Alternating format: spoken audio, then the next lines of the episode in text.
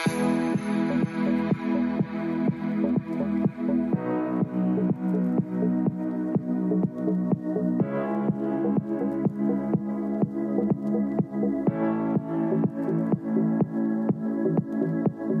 sini, yuk buruan ngumpul. Soalnya jawaban Sabtu di podcast Keju Kare Karamel bentar lagi mulai nih.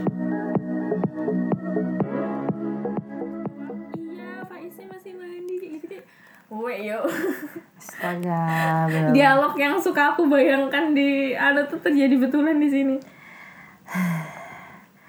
Hai teman-teman. Jadi hari ini eh, aku ingin ngobrolin sesuatu yang sebenarnya ingin ku obrolin minggu lalu tapi akhirnya tertunda karena keseharian kemarin lebih seru gitu loh kayak roller coaster gitu loh cerita hidupku dalam Sabtu itu. Nah, jadi hari ini aku membawa salah satu temanku yang sudah pro di dalam hal ini. Wait, di hal ini dong. Silakan kenalan. Hai tuh, hai semua pendengar Kanti pendengar soalnya dia biasa tuh kalau misalnya bawa program ini ngomongnya formal beda sama aku aku nih mah informal gitu Ya, ya sorry ya kalau misalnya aku agak gagu-gagu gitu karena ini rekaman pertama aku. wes bisa gimana coba eh, ngomongnya Ya, selamat pagi para pendengar setia kawan.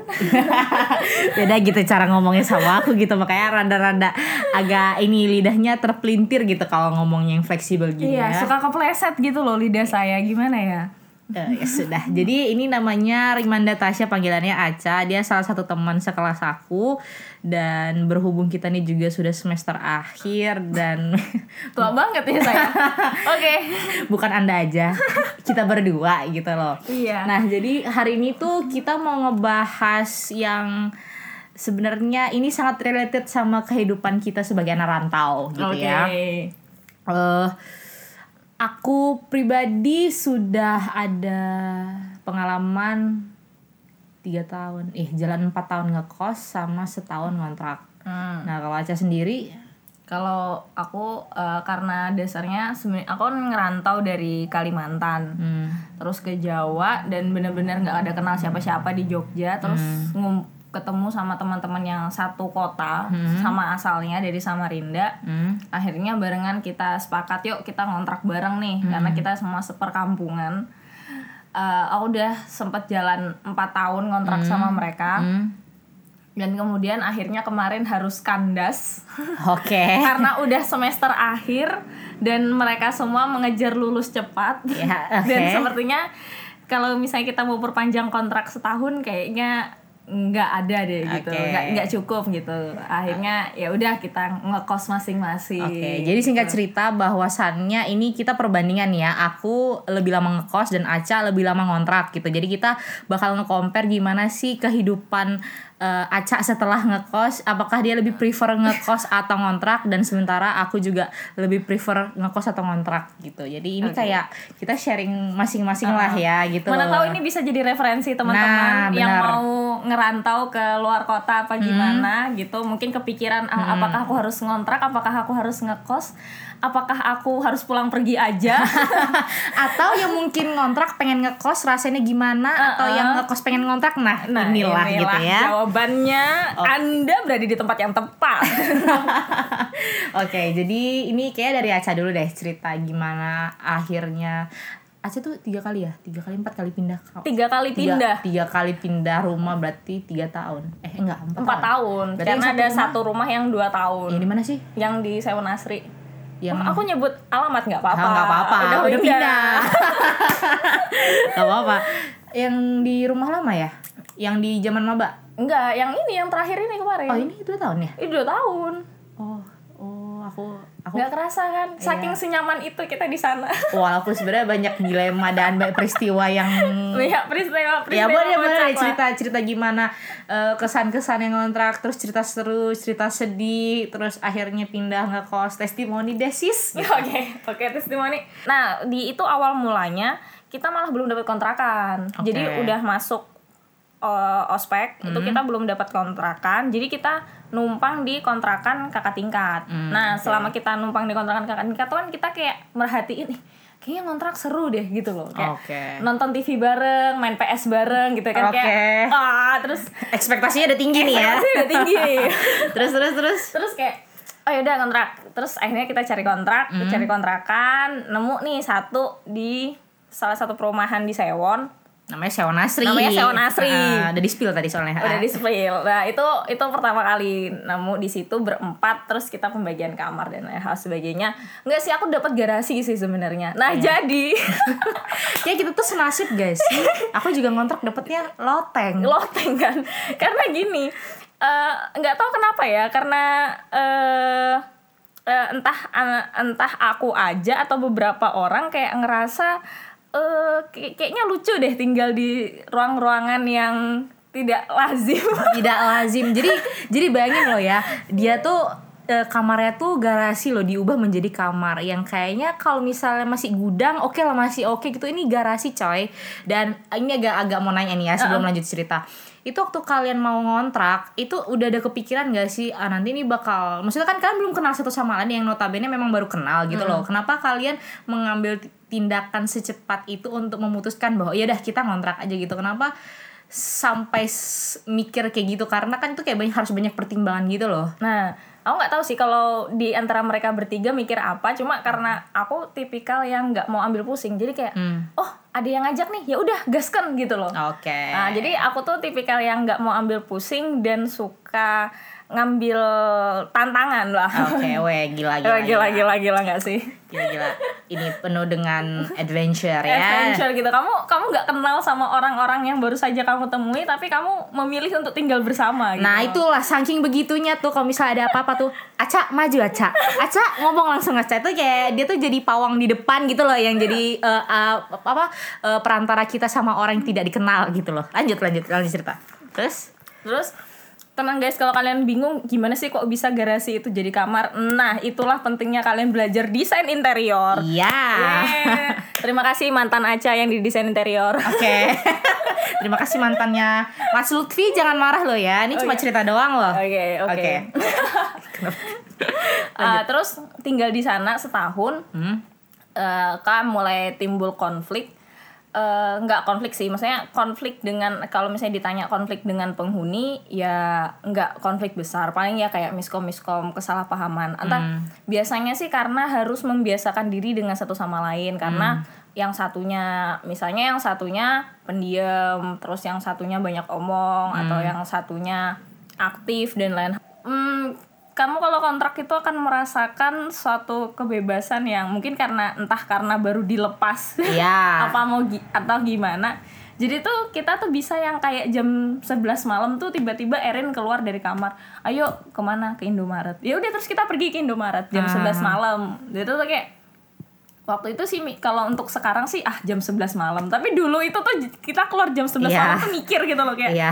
Ya ampun aku keluar semalam aku ini. ngerasain itu aku keluar semalam ini Iya. Tuhan. Oh my Iya god. sumpah sumpah Iya, sumpah. kayak aku, gitu. aku ngerasain gitu. Waktu itu malah zaman ospek. Waktu kita tuh pokoknya eh, yang hari malam sebelum besoknya ospek fakultas yang kita ngesiapin yel yel dan teman-teman itu kan aku kan jalan kaki tuh. Pokoknya dari belakang deket eh, eh, apa eh, kosnya Tias yang dulu yang deket Sinau Heeh. Nah aku tuh jalan loh ya. Jalan sampai ke kosanku yang basem itu ya. Dan itu kan lewatin apa kan eh, boulevard isi kan. Dan itu kayak anak-anak musik tuh masih genjerang-genjerang gitu. Dan itu jam 2 pagi. Dan aku bayangin Astaga aku bisa keluar jam 2 pagi. Tuh yang kayak Padahal aku banget. Iya gitu. kayak Biasa aku di rumah tuh maghrib ya. Nggak ada di rumah tuh kayak di miss call udah 10 kali Mbak di mana? Ayo pulang. Dan kayak gitu tuh loh. Makanya kayak jam 2 pagi tuh kayak Senangnya aku. Iya, jadi itu ya ini buat kalian yang ngerantau, kalian tuh akan merasakan momen di mana eh kamu entah kamu udah udah sering keluar malam atau enggak, pas- pasti kamu tuh ada momen di mana yang kayak eh, untuk keluar malam tuh kayak takut terus segan tapi kamu juga excited gitu loh karena kayak wah akhirnya bisa keluar malam gitu kan. Wes anjir. Gue kayak anak baik-baik banget ya Eh, Padahal aslinya loh Masya Allah. Eh, sebenarnya tuh awalnya kita nyaman di sana mau nerusin Eh, cuma masalah kita datang dari ibu kontrakannya. Oke, ini jadi, Jadi- internal dari kontrakannya sendiri ya, jadi gitu. ibu kontrakannya nih agak licik guys. Oke, licik. Jadi buat kalian ya agak informasi em, kalau misalnya deket eh, dapat cerita yang kayak ibu kosan gini, ibu kontrakan gini itu gak cuma FTV ya, itu kenyataan sih. guys itu kenyataan.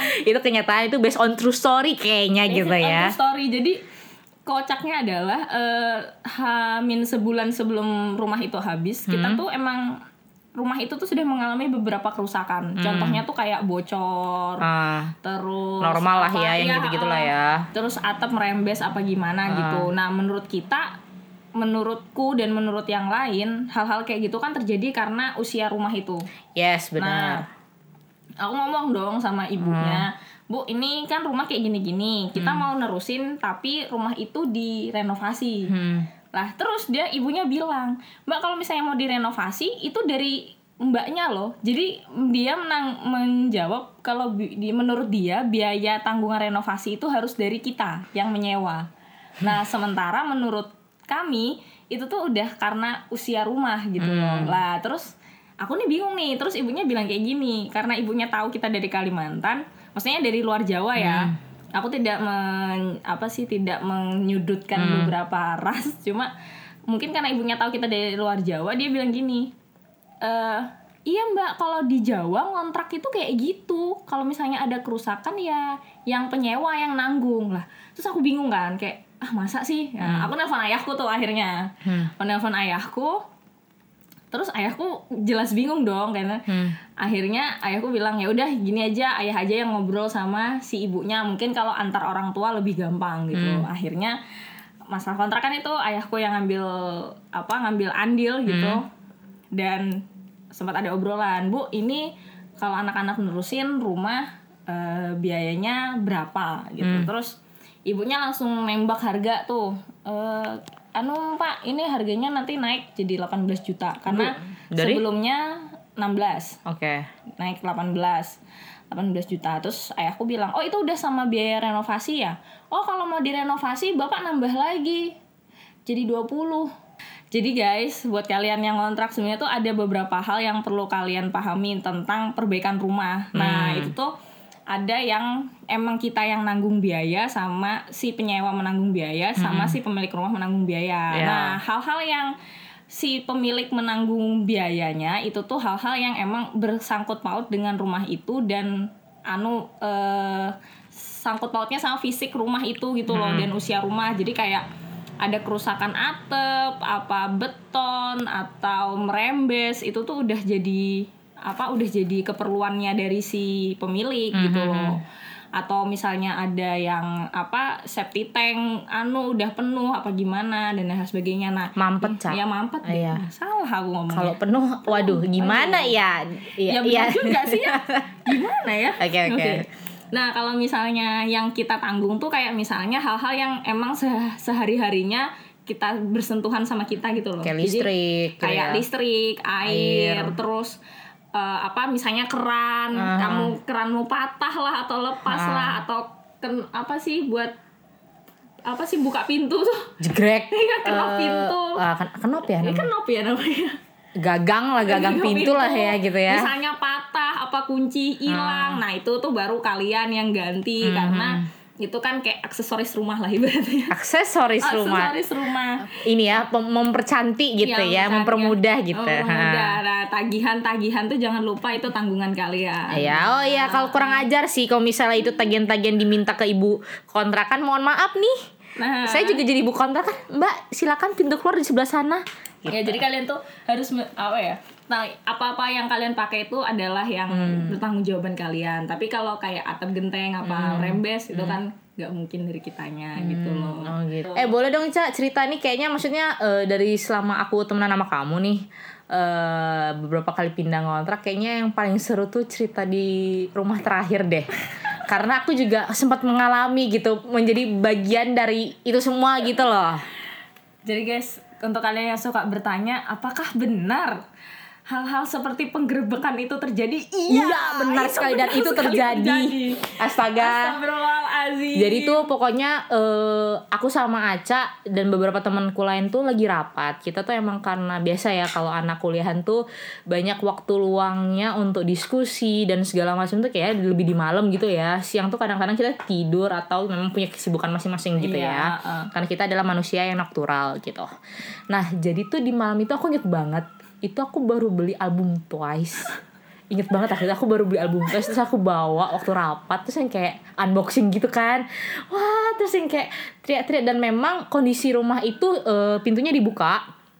Biar apa? Karena di dalam tuh ada laki-laki dan itu kan emang malam jam 10 ya jam 10-an jam lah 10 11 gitu dan maksudnya biar orang juga nggak berpikiran kita tuh ngapa-ngapain di dalam gitu loh memang kita pure nggak ada ngapa-ngapain gitu makanya dibuka kan maksudnya biar orang juga paham dari luar ngeliat oh kita nih ya cuma ngumpul gitu kan. Tapi emang kayak di malam itu tuh kita terlalu senang atau gimana terus terlalu kayak excited iya. untuk beberapa hal termasuk album Twice. Iya karena eh, padahal aku juga nggak ngerti Twice gitu loh. Iya tapi ngeliat juga kan ya. Iya, saya saya tuh kayak bingung gitu loh, karena banyak review-review unboxing, jadi aku akhirnya kayak oh jadi gini unboxing itu guys. Gitu. Iya dan terus gue kita tuh kayak ketok-ketok tuh yang kayak banter memang salah sih juga karena sudah malam tetapi kayak nggak bisa ngontrol suara gitu kan.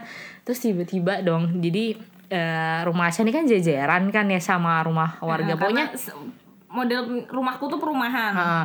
terus pokoknya tuh di depan ya Cak depan no- nomor dua sebelah kanan ya Iya. jadi di seberang seberang rumah Aca terus nomor dua dari kanan itu tuh tiba-tiba buak gitu kan terus kayak kita tuh hening gitu loh ih ada apa nih terus bapaknya tuh buka pagar terus ya Allah maaf ya pak aduh aku Oke guys, jadi sebenarnya bapaknya udah almarhum. Iya. Maafin ya bapak. Iya, Tapi Bapak. kita mau berbagi cerita. iya berbagi cerita maaf ya pak terus habis itu astaga aku nih terus habis itu bapaknya tuh datang kayak berdiri depan depan pintu terus kayak Terus matanya melotot-melotot gitu dia ya. dia dia giniin pintu gak sih enggak ya dia nyenderin pintu Nah, dia nyenderin pintu Jadi, gitu loh. eh, modelannya eh, kamu anu catatan si boy kalau si boy lagi nyender di Ah, iya, model gitu. Oh, modelnya kayak gitu. dia sarungan. Posenya kayak gitu, tapi dia sarungan dan pakai singlet. pakai Oh singlet. ya bapak maaf ya pak. Nggak apa-apa deh cerita pak. Kita ingin bilang aja kok dan lanjut. Lanjut terus Ah. habis itu tuh bapaknya tuh apa ya cak ngomongnya? Intinya eh seketika hening dan aku nggak berani ngeliat bapaknya yang dari ketak-ketak tuh tiba-tiba kayak jadi kisep sendiri gitu loh. Iya, jadi dia tuh tiba-tiba kayak "Ih, kalian tahu nggak ini jam berapa? Nah, dengan bodohnya dan polosnya aku, iya saya tahu pak jam berapa. aku tuh tipikal yang kalau ditanya tuh langsung jawab gitu loh. Kayak, iya pak saya tahu jam berapa. Ya kalau udah tahu kenapa ribut gitu. Terus, oh ini mau pulang kok baru tuh. padahal enggak ya padahal masih ceritanya masih lanjut tuh Ceritanya masih lanjut Terus, sebenarnya. terus? Terus tiba-tiba, ini kenapa ada laki-laki di sini pada mau nginep? Enggak pak, mau pulang. Baru tuh, ya terus ngapain di sini? Lah kan baru mau pulang. Terus kayak kocak gitu Iya. kan terus. terus habis itu ditanya bapaknya kan nah jadi salah satu temanku tuh ditanya sama bapaknya namanya Arifin gitu kan Arifin kamu rumahnya di mana mas di kerap ya pak? Iya. Oh, terus dia bilang tuh secara nggak langsung aku merasa bahwa Arif ini dibilang laki-laki yang nggak enggak gitu loh karena dia bilang oh kok yang di kerapek tuh biasa laki-lakinya baik-baik alim-alim gitu Ya, terus eh, kok kamu kayak gini Iya, sih gitu. iya, terus kayak gitu berasumsi. Ar- Ar- Arifin tuh di Hardik guys. Jadi karena Arifin tuh tinggalnya di daerah Kerapia. Jadi di salah satu kota di Jogja ada daerah namanya Kerapia itu terkenal sama santri-santri gitu santri, santri sama masjid ini Iya, masjid Jogokarian. Jogokarian. Nah, Jadi terkenal memang emang daerahnya terkenal daerah ah, mondok gitu muslim ya? gitu loh Aha, daerah gitu. sama muslim sekali dan Arifin juga salah satu orang yang muslim menurutku gitu loh muslim banget lah gitu dia Maksudnya aku taat ya. ibadah Taat gitu ibadah loh. ya. Ibaratnya Ha. kita, syuting tuh dia masih break buat sholat gitu iya gitu iya gitu oke nah jadi tiba-tiba bapaknya tuh menghardik Arifin orang kerapia tuh biasanya baik-baik loh mas. Alim-alim kok masnya kayak gini tuh kayak oh MG tadi ngapain tuh kayak oke ya udah Oke, akhirnya oke, terus karena aku baru aja pindah di situ berapa bulan ya kayaknya?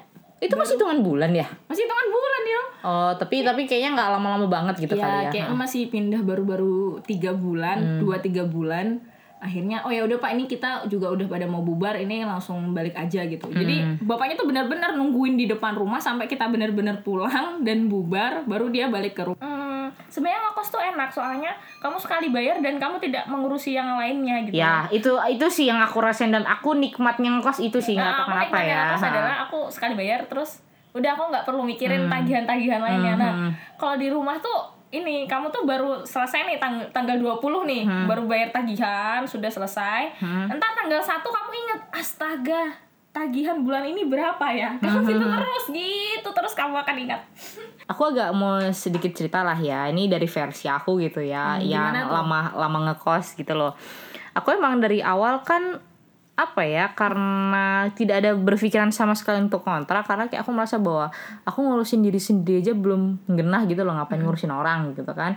Dan ditambah eh nah ini mungkin beda sama Aca ya kalau tadi kayak awal aku ngomong masalah eh kalau ibu kos yang licik yang ibu kontrakan begitu itu nyata gitu kan ya. Nah itu nyata. tapi tuh aku nggak pernah ngalamin itu percaya atau enggak aku nggak pernah ngalamin itu gitu. Makanya kayak aku masih berha- beranggapan bahwa oh itu cuma FTV doang itu cuma cerita-cerita yang ngarang-ngarang doang gitu. Karena aku pribadi sampai sekarang sudah hampir lima tahun. Ya kita hampir lima tahun ya ya Allah semester. Iya, Allah semester ini. Tidak kelar-kelar. Hah?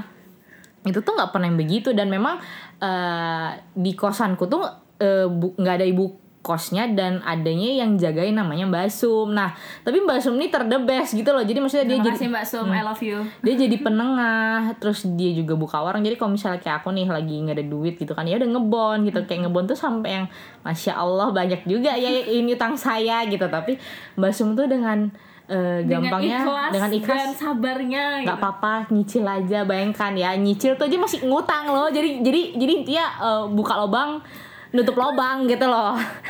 Nah terus kamu tuh tuh nyicil tapi di saat bersamaan kamu juga ngutang buat makan siang. Ah, iya iya iya udah sih ya gitu loh ya. Yang penting yang penting eh, perut kenyang. Iya, iya. manusia nih kadang-kadang kan masalah perut gitu loh cak Iya. nah terus tuh abis tuh enaknya nggak tahu ya kalau aku sih enaknya ngekos tuh karena aku bayar tuh udah sekalian uang listrik setahun. Hmm. air setahun uang sampah udah aman. Terus kamar mandinya dalam memang kosongan sih. Tapi kayak enak aja. Dan dulu itu waktu zaman aku maba aku tuh kayak kompak gitu loh sama anak kosan gitu. Loh jadi kayak kan kosanku tuh dibagi dua area dua area. Area depan sama area belakang. Kan aku di belakang dulu tuh kan. Di belakang tuh ada dua tingkat. Jadi itu ada 8 8 ada 15 kamar gitu. Nah 10 10 atau 11 dari orang yang ada di kamar itu tuh kita kayak kompak gitu gitu loh. Maksudnya kalau misalnya apalagi kemarin waktu yang banjir gitu loh cak Ya. nah ka- kalian nggak tahu aja ya dari semua anak angkatan di kelasku dan di kelas orang lain jadi di angkatanku tuh ada dua kelas. Jadi di grup angkatan tuh 2017 itu Jogja tuh banjir bandang deh pokoknya gitu. Dan dari semua tuh yang kena banjir cuma aku doang Iya, sumpah kamu doang apa ya? Kenapa? Iya cuma aku doang. Tuh kayak di grup tuh kan di bosnya kan heboh kan. Eh kanti gimana gimana gimana? Terus kayak ya Allah ke sini kan itu yang kayak Dan di- Nah, iya guys, ini enaknya tinggal di perumahan, kamu bebas banjir. Iya. Itu kayak ya Allah. Maksudnya aku tuh di rumah udah sering kebanjiran Di kosan kebanjiran juga. Tapi maksudnya ya udah aku, aku nikmati gitu loh.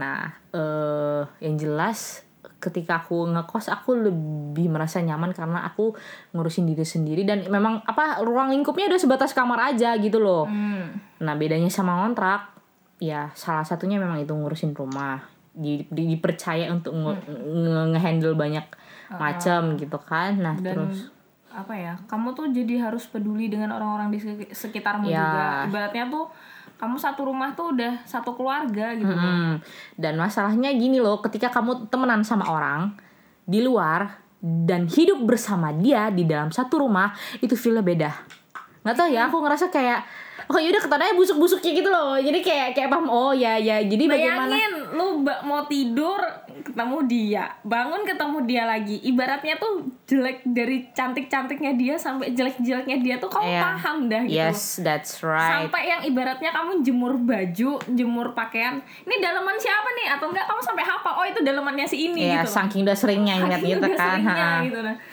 Ya terus eh, kalau misalnya aku nggak tahu ya kalau modelan aku di kontrakan memang kita punya ketetapan. Setiap sebulan sekali kita tuh kayak mesti forum gitu. Hmm, jadi maksudnya ngeluangin waktu sehari aja dalam sebulan itu buat ngomongin gimana kontrakan kalian gimana ada masalah nggak dan segala macam gitu. Kita kita selalu ngebiasain itu sih.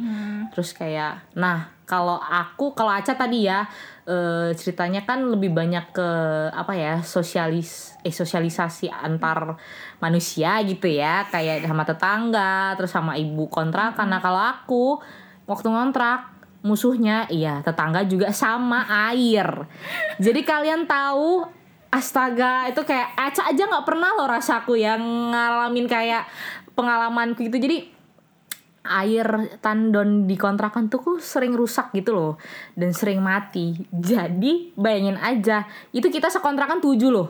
Eh, iya tujuh, tujuh. Nah, Aca tuh empat loh ya. Tujuh ini lebih baik loh manusianya gitu dan kamarku di loteng dan panas banget tuh kalau siang ya Tapi kamarnya astaga dia tuh estetik gitu loh. Kamu tahu room kamarnya Hai Arnold? Nah, kamarnya Kanti itu semacam Hai Arnold tapi atapnya masih atap biasa belum kaca. Ah. Nah, kayak gitu tuh kamarnya Kanti kayak Hai Arnold banget dah. Iya, jadi base camp sama anak-anak kalau misalnya lagi rapat ngumpulnya di situ karena di atas tuh kayak lebar banget. Lebarnya lebar banget sampai aku tuh kalau mau nyapu mau ngepel tuh kayak Males banget gitu. "Ah, aku tuh ngepel satu rumah kayak gitu kan. Nah, lanjut ke cerita air. Terus tuh pokoknya kan air tuh adalah sumber yang paling diperluin ya. Maksudnya kerasa gitu loh ketika kamu mau nyuci, ketika kamu mau mandi ataupun mau minum. Tuh kok nggak ada kan. Nah, kan kan kayak susah gitu kan. Dan akhirnya ingat banget itu tandon rusak. Dan sering itu tandon rusak tuh tengah malam gitu loh. Dan kamu bayangin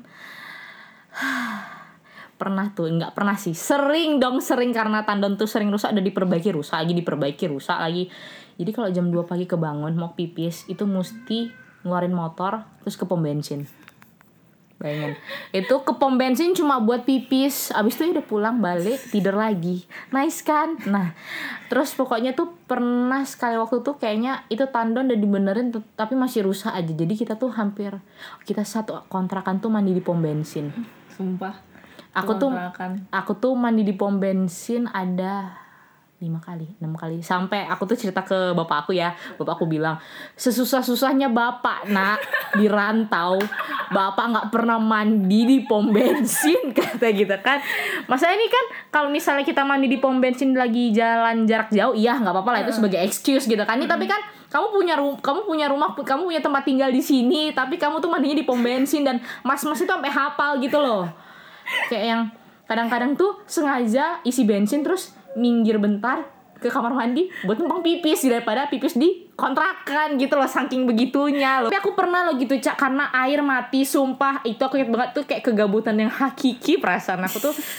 Gara-gara iya deh aku tuh mau kayak nggak usah aku mau pipis deh. Dan itu pagi-pagi tapi iya pagi. Terus aku ke ke arah kota baru ini paling mau pipis loh ya utamanya mau pipis. Terus ah bentar lah melipir. Aku ke Gramedia kota baru itu. Sarapan di Dunkin Donat udah ya sarapan di Dunkin Donat terus pipisku merasa pipisku hilang. Dah aku diemin aja. Dah duduk kan tiba-tiba di jalan mau balik kerasa lagi mau pipis. Terus kamu tahu aku ke Hartono. Jadi aku jauh ke Hartono Mall cuma buat pipis. Habis itu aku pulang kayak astaga bodohnya aku. Tapi ya udahlah aku nikmati dan itu aku Nggak Hartono aku pernah merasakan aku pipis di McDonald Sudirman. dan aku tuh masalahnya ke Hartono tuh benar-benar belum mandi. Dan masih bangun tidur gitu loh cak. Jadi kayak aku ngerasa astaga tergabut kah aku nih sampai 12 km cuma buat pipis. Tuh kayak astaga astaga. Eh tapi tunggu dulu ya. Aku dari tadi merhatiin loh. Ini bajumu kebalik Iya, astaga terus kepak ini memang sengaja dibalik biar dapet duit gitu iya. konon teman-teman aku juga baru taunya di sini ya Eh, kalau misalnya pakai baju kebalik itu katanya bakal dapet duit ya Tapi sebenarnya pakainya tuh nggak sengaja, nggak sengaja kebalik. Jadi ini sengaja apa nggak sengaja? sengaja. Oh sengaja berarti nggak dapet duit gitu. Karena saya ingin dapat duit, Oke. jadi saya sengaja kan. Jadi berharap ingin dapet duit pakai dibalik. Jadi buat kalian yang pengen dapet duit tapi nggak tahu gimana caranya balikin aja bajunya gitu ya. Kamu setelah ngerasain ngekos dan ngontrak gini ya. da- jadi ringkasnya gitu loh. Heeh. Kamu ada berpikiran untuk balik ngontrak atau tetap ah aku ngekos aja deh gitu kan ini kan nggak tahu nih ceritanya kamu bakal lanjut juga setelah wisuda tetap di Jogja ataupun nanti misalnya di daerah lain ketika kamu nanti merantau lagi mendapatkan daerah baru lagi apakah tetap mau coba ngontrak lagi atau tetap kayak aku mending sendiri aja deh kalau aku ya aku sih tetap milih sendiri nggak tahu ya.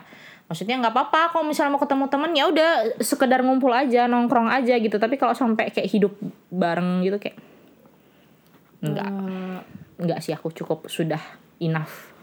Kadang kepikiran sih beberapa hal kayak kayaknya kontrak lagi enak nih gitu kan. Karena kalau makan ada yang diajakin makan kalau sambat tengah malam ada yang nemenin.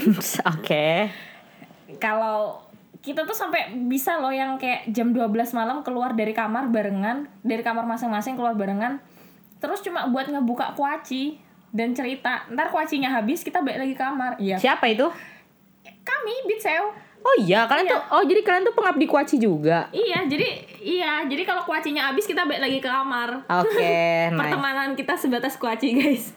Tapi emang iya sih eh, ringkasannya weh eh, hari ini tuh bahwasannya mau kamu ngekos mau kamu ngontrak intinya ya apa ya saling mengerti aja lah gitu ya gimana badanmu gimana kamu juga nyamannya gimana gitu. Jadi nggak ada nggak ada patokan oh lebih enak ngekos oh lebih lebih enak ngontrak nggak ada patokan sih ya itu tergantung kita masing-masing dan aku merasa bahwa selagi itu masih bisa ditolerin ketika kamu punya teman kamu juga sanggup apa bersama mereka hidup bersama mereka ya udah mau lakoni aja Nggak- gitu nggak Hmm. masalah gitu loh.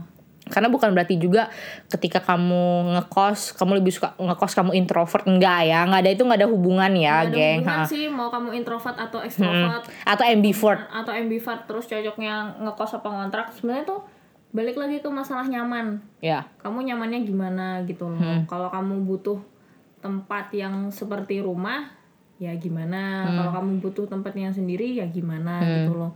Karena dua-duanya tuh sama-sama enak kalau buatku gitu loh. Hmm, Tapi pasti kamu ada momen di mana kamu butuh privacy untuk dirimu sendiri. Yes. Dan aku merasa bahwa itu lebih leluasa ketika kamu ngekos daripada ngontrak gitu ya. Karena kalau misalnya ngekos tuh kayak ya udah semua semua zona tuh kayak kamu tuh bisa masuk maksudnya kayak yang kalau kamar tapi tergantung orangnya juga sih. Tapi kalau misalnya biasa ngontrak tuh kayak yang kamar tuh ya terbuka untuk umum kecuali di udah jam malam gitu. Iya nggak sih? Maksudnya kayak Temu. Aku selama ngontrak aku nggak pernah kunci pintu kamarku. Karena aku karena eh, itu tanpa aku tanpa aku sadari aku tidak pernah mengunci pintu kamarku bukan karena bukan karena aku sepercaya itu atau gimana, cuma aku berpikir kalau sewaktu-waktu ada hal-hal yang urgent Hmm. dan mereka memerlukanku, mereka bisa buka pintu itu kapan aja. ya Nah, kayak gitu. Ya, baik baik baik. Berarti jika begitu terima kasih saudara Aca sudah berbagi ceritanya. Iya, cerita yang tidak genah ini. Tidak apa-apa, maksudnya juga eh ini juga jadi cerita buat banyak teman-teman di luar sana yang kepo gitu loh gimana sih rasa ngontrak. Jadi paling enggak ini udah ada storytellingnya dikit lah ya buat teman-teman udah ada gambaran. Ada apa ya? eh, Kisi-kisi. Ya, atau enggak buat mungkin yang sudah pernah ngontrak ataupun eh, ngekos tapi sekarang ngontrak. Ya, kurang lebih gitulah ya cerita-ceritanya gitu ya. Iya, gitu. Hmm, terima kasih banyak dan mungkin kita akan berjumpa lagi di lain waktu. Mm-mm, Dengan isu-isu yang lain. Isu-isu dasar memang. Ya, akhirnya episode cuapan Sabtu kali ini udahan.